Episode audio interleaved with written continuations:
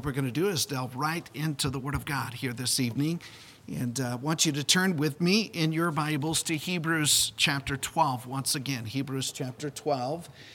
And uh, we're going to uh, look again uh, in the life of Esau just a bit this evening, but uh, build upon that and give some application. And uh, really looking at the danger of uh, losing the sight of faith or learning simply to walk by faith. And you'll see uh, this was a lot of the failure of Esau. He lost sight of some things. And as we look into the Word of God, uh, so very crucial. Hebrews chapter 12, would you stand with me tonight? And we'll read a portion here of God's Word. Hebrews chapter 12. We're going to begin in verse number 12. Hebrews chapter 12 and verse number 12. And it reads, Wherefore lift up the hands which hang down, and the feeble knees, and make straight paths for your feet, lest that which is lame be turned out of the way, but let it rather be healed. Follow peace with all men, and holiness, without which no man shall see the Lord. Looking diligently, lest any man fail of the grace of God, lest any root of bitterness springing up trouble you, and thereby many be defiled lest there be any fornicator or profane person, as Esau, who for one morsel of meat sold his birthright. For you know how that afterward, when he would have inherited the blessing, he was rejected, for he found no place of repentance, though he sought it carefully with tears. And I, I do want to just point out here when the Bible says, though he sought it carefully with tears, I, I, don't believe that uh, this is repentance. I, I believe that uh, he sought carefully that, that birthright, but he had already crossed the line, so to speak, and had given that birthright. And I believe that really the motive of seeking that birthright, there was a double portion. Uh, that went to the eldest, and he had given that, and, and so he sought it, and uh, yet found no place uh, that he would gain that uh, back. Uh, we're going to, to just look at some more thoughts tonight concerning Esau and really give us some warnings, but some challenges this evening that we would never lose sight of the Lord and walk by faith. So you go, uh, go with me this evening. Let's join together. Let's pray. Ask the Lord for his help and guidance this evening. Father, we thank you this evening. It's, it's so good. Our hearts have been encouraged by the singing uh, here and uh, just uh, these songs that have, uh, have just blessed us tonight. And, and Lord, just as, as we sang, that you would abide with us and how very crucial that is, that uh, we would simply have your presence each and every moment of our lives. And Lord, I ask here tonight, and it's so important every time we gather together that we not take for granted uh, the opening of the Word of God and the working of your Spirit in our lives as you teach us and as you convict us and as you uh, build character in us through your Word, as you build faith in our lives. And I pray that you would do that this evening. I pray this time would not be in vain, but it would be profitable uh, and as you would work e- eternal dividends in hearts and lives. We pray in Jesus' name, amen. And you may be seated this evening. And I, I want to just kind of pick up a, a, few thoughts as to what we preached on Sunday morning and, and here God in the life of Esau is getting, giving us a, an illustration of a man who fell short really of what he could have been uh, for the Lord Jesus Christ. Uh, we, we saw on Sunday that Esau was raised, uh, we would call it a Christian home, in the, the home of Isaac and, and Rebekah. Uh, we, we believe that Esau was taught the principles of Christianity. Uh, I believe that uh, Isaac uh, would have taught Esau and, and Jacob a vision for God's purpose for their family, and that vision was to bring the Messiah into the world. And so Esau grew up with this understanding. I think also, as we study the Word of God, Esau was probably a very talented, a very likable young man. Uh, he was a hunter. He was the favorite of his father. He was evidently very close to his father. And as the Bible says, his father loved his son's venison, and uh, seems that they had a very close relationship. But as we study the Word of God, Esau fell short. He never accomplished what he could have been. I believe as we look at the Word of God in the context, he lost the sight of faith. And I, I want you to go back to the faith chapter, Hebrews chapter 11, and uh, just get some of this context. In Hebrews 11, verse number 1, uh, the Word of God tells us now faith is the substance of things hoped for, but then we read the evidence of things not seen. And so true faith walks not by physical sight, but by the sight of faith through our spirit looking unto God. Verse number three through faith, we understand that the worlds were framed by the Word of God, so that things which are seen were not made of things which do appear. And so we believe by faith, we look back and we believe that God made this world from nothing. He spoke this world into being, and we have that spiritual sight. In verse number 10, speaking of Abraham, uh, the Word of God reads, He looked for a city which hath foundations, whose builder and maker is God. Abraham was looking for something beyond this life. In verse 13, these all died in faith, not having received the promises, but having, notice this, seen them afar off, and were persuaded of them, and embraced them, and confessed that they were strangers and pilgrims in the earth. In verse 16, uh, but now they desire a better country, that is, in heavenly, wherefore God is not ashamed to be called their God, for he hath prepared for them a city. And they're, like Abraham, looking for a city whose builder and maker is God. Verse 27 in the life of Moses. By faith he forsook Egypt, not fearing the wrath of the king, for he endured, and here is the sight of faith, as seeing him who is invisible. So, as we read through the faith chapter, it's, it's evident that faith sees what others cannot see. Uh, faith sees beyond the temporal. Faith sees into the eternal. Faith sees into the spiritual realm. And Esau lost that sight of faith. Uh, we go to chapter 12 in this context, in verse number 2, and here's the sight of faith in verse 2 of chapter 12 looking unto Jesus uh, our eyes upon him. We see Jesus, looking unto Jesus, the author and finisher of our faith, who for the joy that was set before him endured the cross, despising the shame, is set down at the right hand of the throne of God. And in verse number 15, looking diligently. And again, we're looking unto Jesus. These are the eyes of faith. And, and so it seems evident in the context that Esau got his eyes off of Jesus. And the result is that he became discouraged. In verse number 12, the warning is lift up the hands which hang down and the feeble knees. If you get your eyes off of Jesus, it will not be long until you get discouraged. And we read in Genesis 25 in the life of Esau, verses 29 and 30, and Jacob sawed pottage, and Esau came from the field, and he was faint. And then Esau said to Jacob, Feed me, I pray thee with that same red pottage, for I am faint. Uh, therefore was his name called Edom. And then verse 32 of that chapter, and Esau said, Behold, I am at the point to die. And what profit shall this birthright do for me? Uh, verse 34, thus Esau despised his birthright. So very clear that Esau was discouraged. He got his eyes off of Jesus, off of that vision, no longer walking by faith, did not walk by faith, begins to walk by physical sight. And so, discouragement. As a result of discouragement, in verse 13 of Hebrews 12, he was sidetracked. And make straight paths for your feet, lest that which is lame be turned out of the way, but let it rather be healed. He got off the course that God had intended him.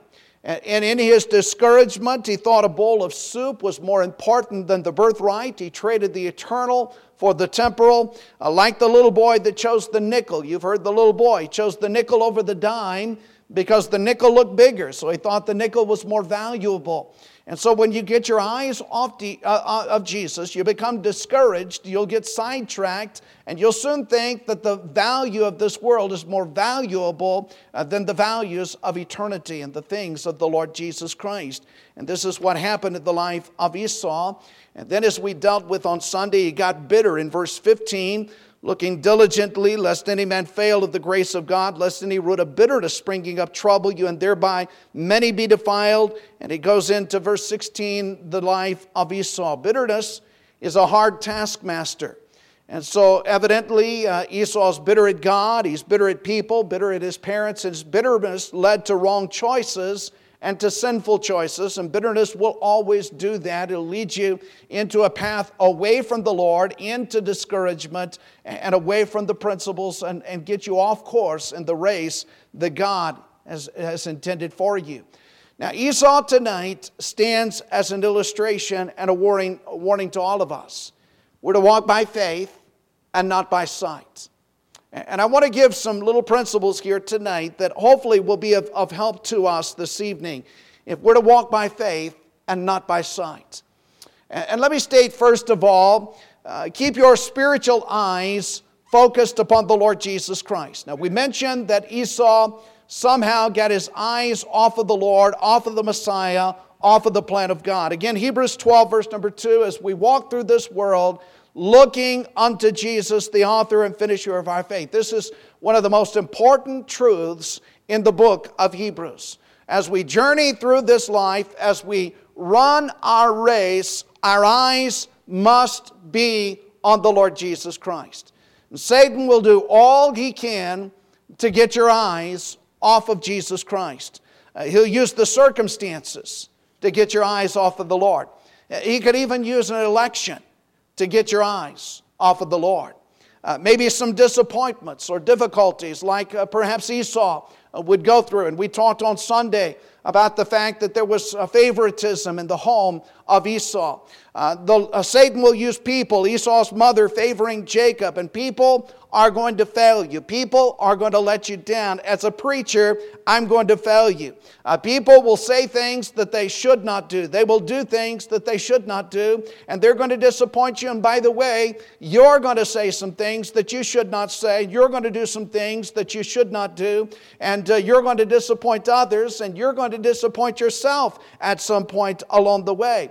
And Satan is going to use those uh, people, those circumstances, the storms of life, the disappointments of life, the difficulties of life, uh, to get your eyes off of the Lord Jesus Christ.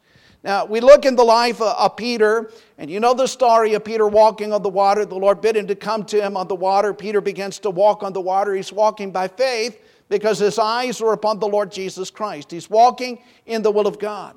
But Peter got his eyes off of the Lord and onto the stormy water, onto the waves, onto the difficulties, onto the circumstances, and he began to sink. And it's evident that Esau, somewhere along the way, got his eyes off of this purpose, off of God in his life. Such an important truth and such a key to success in your life. You see, if you can gain this, this one principle, if you can gain this, this truth in your life, uh, your eyes focused upon Jesus Christ. I love Second Chronicles 20. I mention it so often. God has used it in my life over and over, where Jehoshaphat uh, is uh, attacked by enemies, the Moabites, the Ammonites, a vast army too large for Jehoshaphat and for Judah. Uh, Jehoshaphat feared. He set himself to seek the face of the Lord. He asked the Lord of help, and in the midst of his prayer, uh, the Bible says in, in 2 Chronicles chapter 20, verse number 12, uh, he says, Neither know we what to do, but our eyes are upon thee. Uh, what Jehoshaphat says is, Lord, the battle is too big for us, but my eyes are not on the battle. My eyes are not on the Ammonites and the Moabites. My eyes are not on people that have failed. My eyes, Lord, are on you. I don't know what to do, but Lord, I'm looking to you. And that's a truth that over and over, I believe, is illustrated for us in the book of Hebrews. And this is what it means to walk by faith. Uh, see, Moses again saw him who is invisible. He walked by faith. Moses had his eyes fixed upon the Lord Jesus Christ not upon the people that murmured, not upon the people that complained, uh, not upon the circumstances in the wilderness with no food or no water. Moses fixed his eyes upon the Lord and saw the invisible God. And that is such a key in our life if we are to succeed. Esau lost sight of the Lord Jesus Christ. And so, in our journey in this life, keep your spiritual eyes focused upon Jesus. Now, secondly, in this journey of life, keep your spiritual eyes focused on God's purpose in discipline. And when we look at the context of Hebrews chapter 12, uh, we see that God loves his children and that he loves his children enough to discipline them, and that every one of his children will face his discipline, but he does so for a purpose. And the Bible tells us in verse number 10 for our profit, it's for our good. Verse number 11, uh, the purpose of the discipline is to produce the peaceable fruit of righteousness to them that are exercised thereby. Uh, we dealt with this on Sunday just a bit, but life is not always fair, and life is very rarely easy, uh, and it is never without difficulties. Uh, again, the race that you have to run is different than the race that anybody else will run.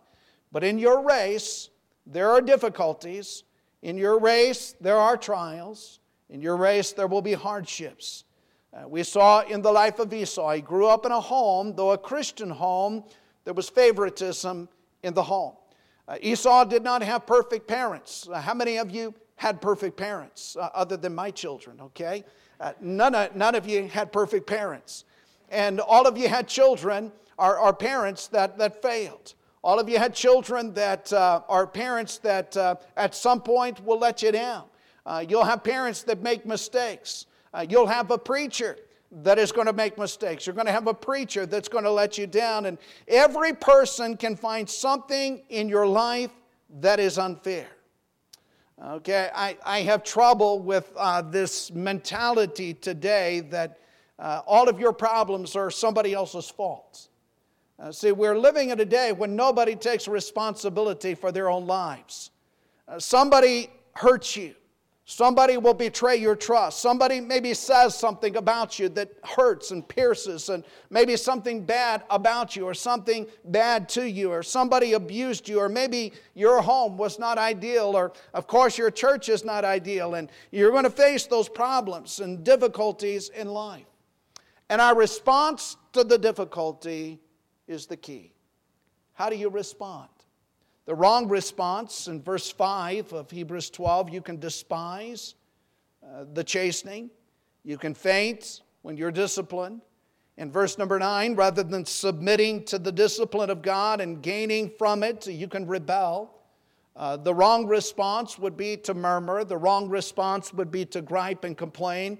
Uh, the wrong response would be to talk negatively of somebody else. The wrong response would be to gossip. Uh, that would be the wrong response. Uh, the wrong response would be to blame others for your issues or for your problems. Uh, the right response is simply to trust God.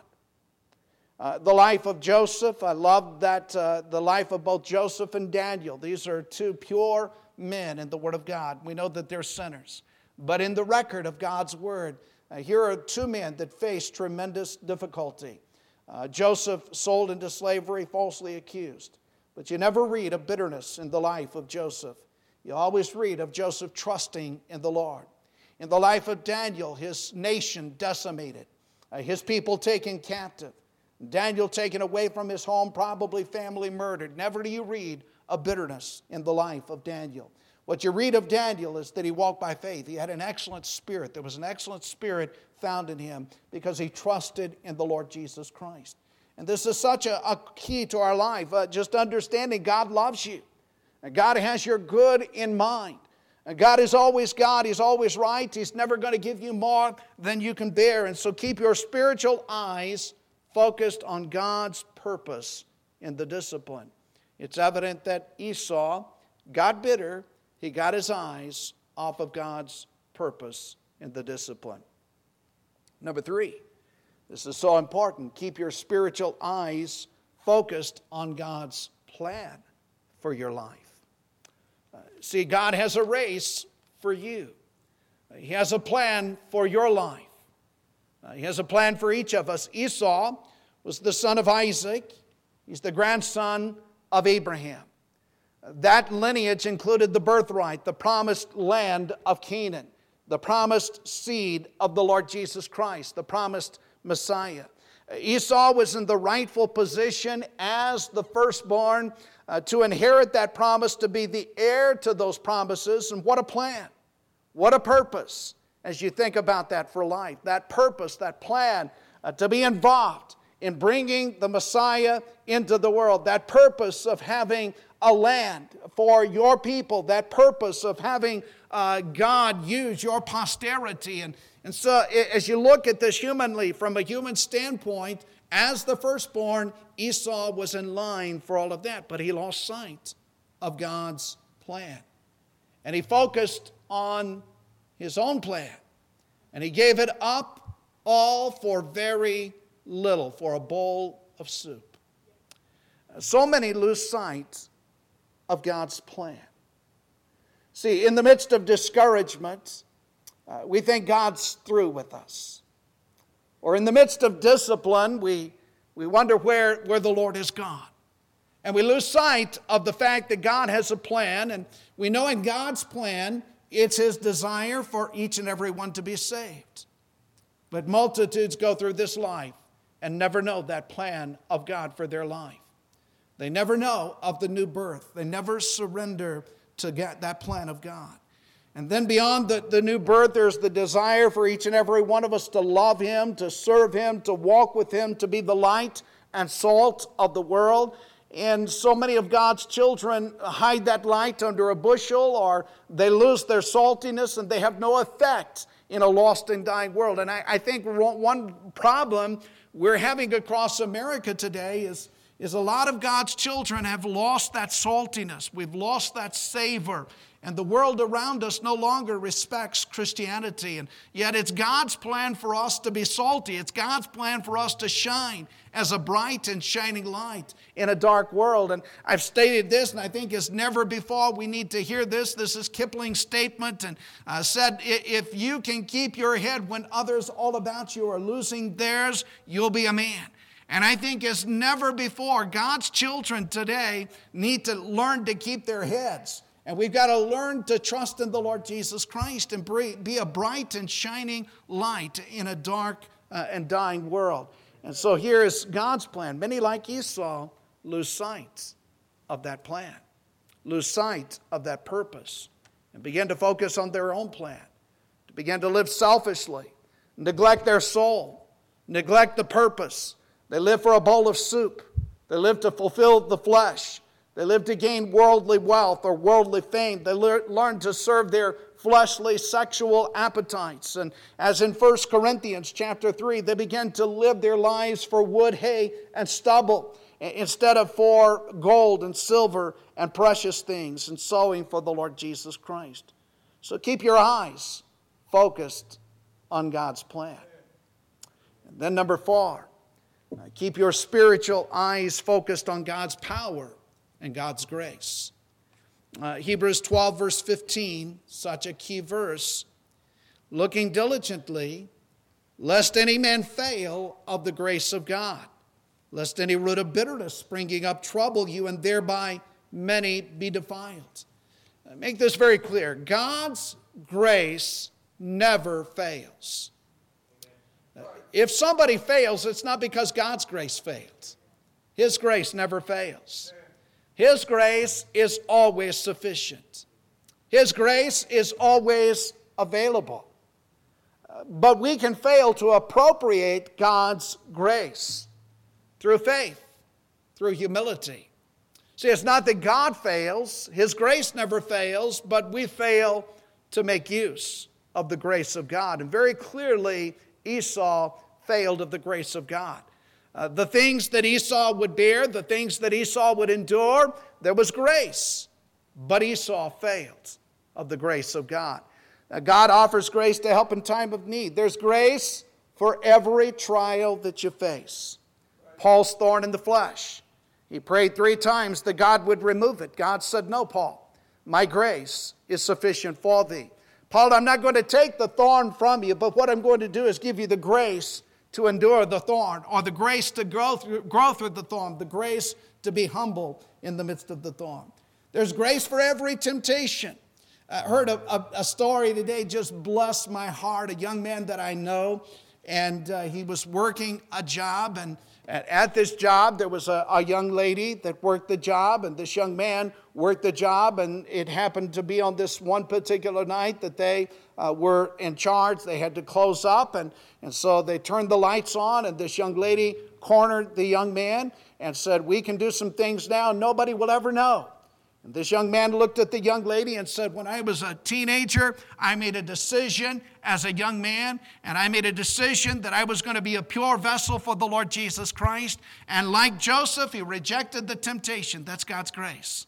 And God gives grace for whatever the temptation that you deal with or the temptation that you face in your life. There's the grace of God. And you need not to yield to that temptation. There is no temptation taken you but such as is common to man, but God is faithful, who will not suffer you to be tempted above that you're able, but with the temptation also make a way to escape that you may be able to bear it. You can endure the temptation by the grace of God. There's grace for every situation. Uh, Esau, uh, not one of the favorites of his mother, but God offered him grace for that. Esau, tired and weary, coming in from that hunting trip, faint after hunting, God would have offered to him the grace had he looked to that grace to say no to that temptation and to endure and to do what was right. There was grace, but Esau failed of the grace of God.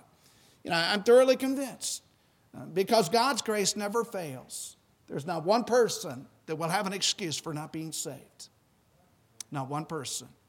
Every person in hell uh, will have to give an account somewhere along the line they failed or missed out on God's grace. Not because God's grace wasn't sufficient, but because God's grace was not adhered to or humbled uh, to find. Uh, so there's nobody that will have an excuse. There's not a, a single Christian that can blame God for failing in your Christian life. Uh, there's not a single Christian that can fail or, or blame God because you did not discover God's purpose for you, or because you would go through your life and never know the will of God in your race of life. Uh, that is not God's fault. God gives the grace, and that grace is available if we will humble ourselves. And we need to keep our eyes focused on God's provision of His grace. His power, His grace in our lives. Now, let me give you a, a, final thought I think is so crucial this evening. Uh, keep your spiritual eyes focused on God's place in eternity. See, Esau lost sight of the eternal and of eternal values. Uh, he lost sight of heaven. Uh, that's always dangerous to lose sight of the finish line to lose sight of heaven. In our race, we're pressing toward the finish line.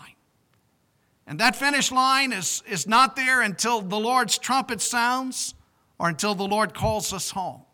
Uh, one thing our track coach emphasized to us over and over and over again as you are running the race, you keep your eyes on the finish line and don't you ever get sidetracked by what's going on around you. Or if you happen to be ahead in the race, don't look back and see what's behind you. You look forward to that finish line. You forget, the Bible says, forgetting those things which are behind and looking forward to those things which are ahead. I, I was running a race one time and, and it was an 800 meters. And as we're running this race, I knew that the guy that I was running against had a, a tremendous kick. In all of his races, he would, that last hundred yards, he was a speedster. And he would, he would, uh, he, that last hundred yards, there was nobody faster than him. And his, my coach told me, he said, This guy, if he is tired at the end of the race, he won't be able to kick. And I want you to go out, I want you to set a fast pace. And as we went out on that race, this guy running right beside me looks at me and he says, Let's slow down. I, that was his word. Let's slow down. And I just said to him, Go ahead. And, you know, we're not, you cannot be sidetracked. You can't be misfocused in the midst of it. You have to keep your eyes focused on the intent, on the finish line. And that's what the Lord tells us as we run this race. Esau lost sight of heaven, and he was sidetracked by the bowl of soup and the things of this life. Became a profane person and the fornication and married contrary to the will of his parents and contrary to the will of God. Again, in this light, there's one dot on an eternal circle. And we're living in this dot not for that dot, but for eternity. Esau sold his birthright, forgot that which was eternal, and lived for the temporal. Now, the book of Hebrews, chapter 12, uh, puts great emphasis upon this. I believe in the context, if we understand this, it's hard for us to grasp. But uh, just to explain this, many Jewish Christians had trouble leaving the system of Judaism. The temple worship, the temple blood sacrifices. Uh, they had trouble leaving this. Not long after the letter of Hebrews, uh, the Roman armies marched against Jerusalem. They desecrated that temple in 70 AD.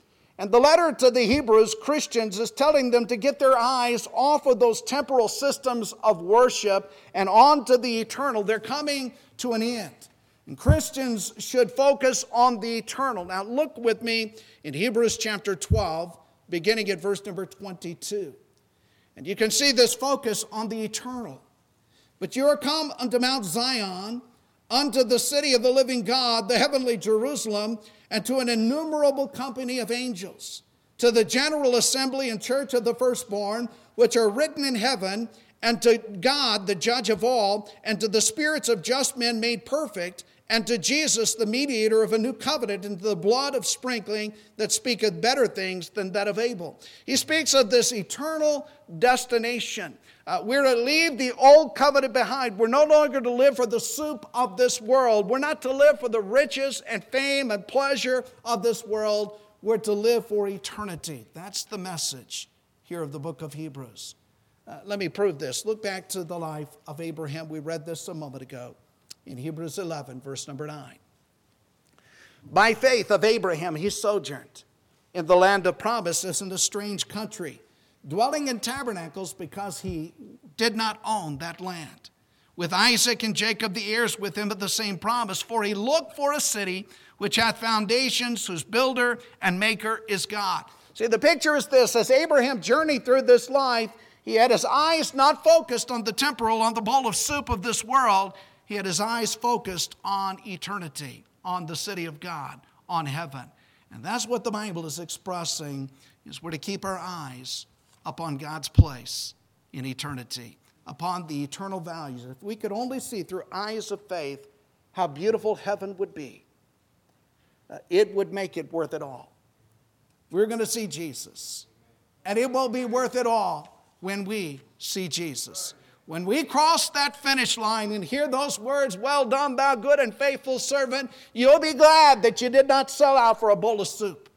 You'll be glad that you did not give your heart to that young lady like Joseph who rejected Potiphar's wife. You'll be glad that you remained pure for the Lord. You'll be glad that you lived a holy life for Jesus Christ. You'll be glad that you did not get caught up in the cares of this world and began to live for this life instead of for eternity, it will be worth it all just to see Jesus Christ. Esau couldn't see eternity, he saw only this life. And he traded his soul for so little. And after he ate the bowl of soup, he got hungry again and lost that which would never fade away, that which would never end. So keep your spiritual eyes focused on Jesus. Keep your spiritual eyes focused on God's purpose and discipline, on God's plan for your life, on God's power and grace for the trials you face, and on God's place in eternity. And that'll keep you encouraged when the, when the, rough, uh, when the path gets rough and a little bit discouraging. Walking the straight path, never sidetracked, never bitter, instead growing holy and growing faithful and growing fruitful for the Lord Jesus Christ, pressing forward in your race. And again, it will be worth it when you see Jesus. I had not seen nor ear heard, neither have entered into the heart of man the things that God had prepared for them that love him. That which God offers to you in eternity is far more precious and beautiful than anything you could gain in this life. There's no riches, no, no amount of wealth or treasure uh, in this life, no power in this life, no fame that this world could offer you, uh, no pleasure this world could give that will even compare to what eternity will bring for those that love Jesus. Let's bow our heads tonight. Every head bowed.